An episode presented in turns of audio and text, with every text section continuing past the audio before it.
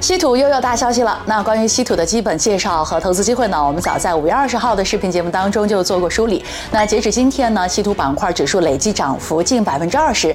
感兴趣的小伙伴呢，可以关注我们并回看那天的节目。那今天稀土板块回调呢，或许就和一条消息有关系。具体怎么回事呢？我们接着往下说。那今天稀土呢是上了热搜，因为土耳其发现了可满足全球一千年需求的这个稀土资源。据土耳其日报的报道，在埃斯基谢希尔省呢发现的矿床约含六点九四亿吨稀土，那加工之后呢可以为土耳其带来数十亿美元的一个收益。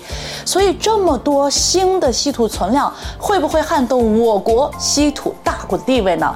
那稀土板块是否将迎来持续的回调呢？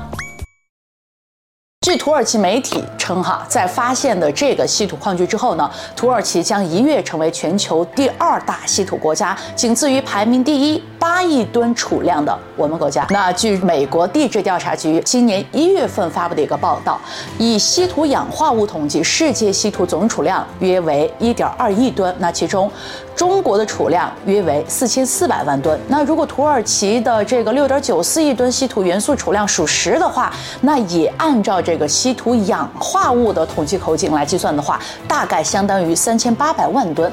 所以呢，从储量上看，我国还是第一，还是老大。那土耳其的这一发现，长期看或许会改变全球的这个稀土格局。不过呢，短期之内，中国依然将在全球市场占据这个主导地位。稀土被称为工业味精、现代工业维生素，它在这个清洁能源、永磁材料、石油化工和其他领域呢，都有着非常重要的一个作用。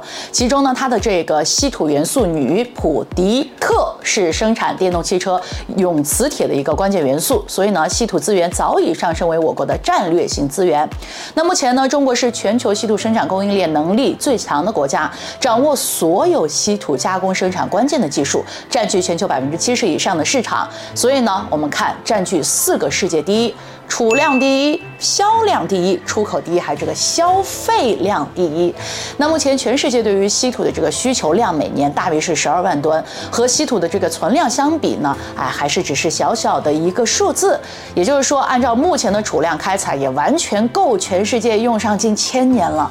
所以呢，从这个供需关系上看，有没有它土耳其的这个六点九四亿吨的这个稀土资源，整个市场呢都。处于供大于求的一个格局，因此呢，稀土产业链的竞争力呢是以开采提炼技术为主。那稀土资源的开采、冶炼、分离和产业链的延伸，是一个要求资金、技术、环境、市场等各个方面都要紧密配套的系统性工程。所以从目前的一个情况来看，我国拥有完善的上下游配套、成熟的产业链。那么在世界稀土资源。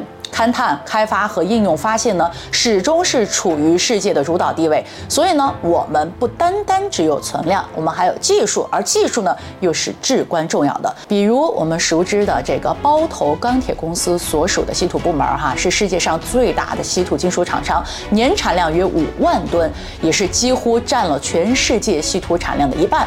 那包钢生产的这个稀土呢，来自于铁矿石，等于是说这个炼钢的别州玉料哈，所以呢。它的成本比单纯的提炼稀土金属而开采的矿石要低很多。那对于稀土板块的调整呢，大家也不必太过担心。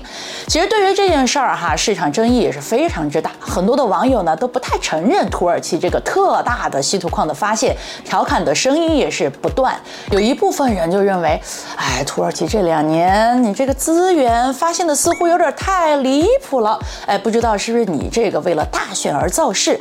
那 anyway，小阿姨只想说哈，消息归消息，大家只需要记住一点，就是说稀土提炼，那目前土耳其是没有这个技术的，在这个方面，我们的自信必须要杠杠的。中国要是是第二，谁还敢说自己是第一呢？对吧？那大家是怎么觉得的呢？欢迎在评论区和小阿姨做一个交流。那我们今天就先聊到这儿，点个赞，顺手转发，涨停到家，我们下期节目再会。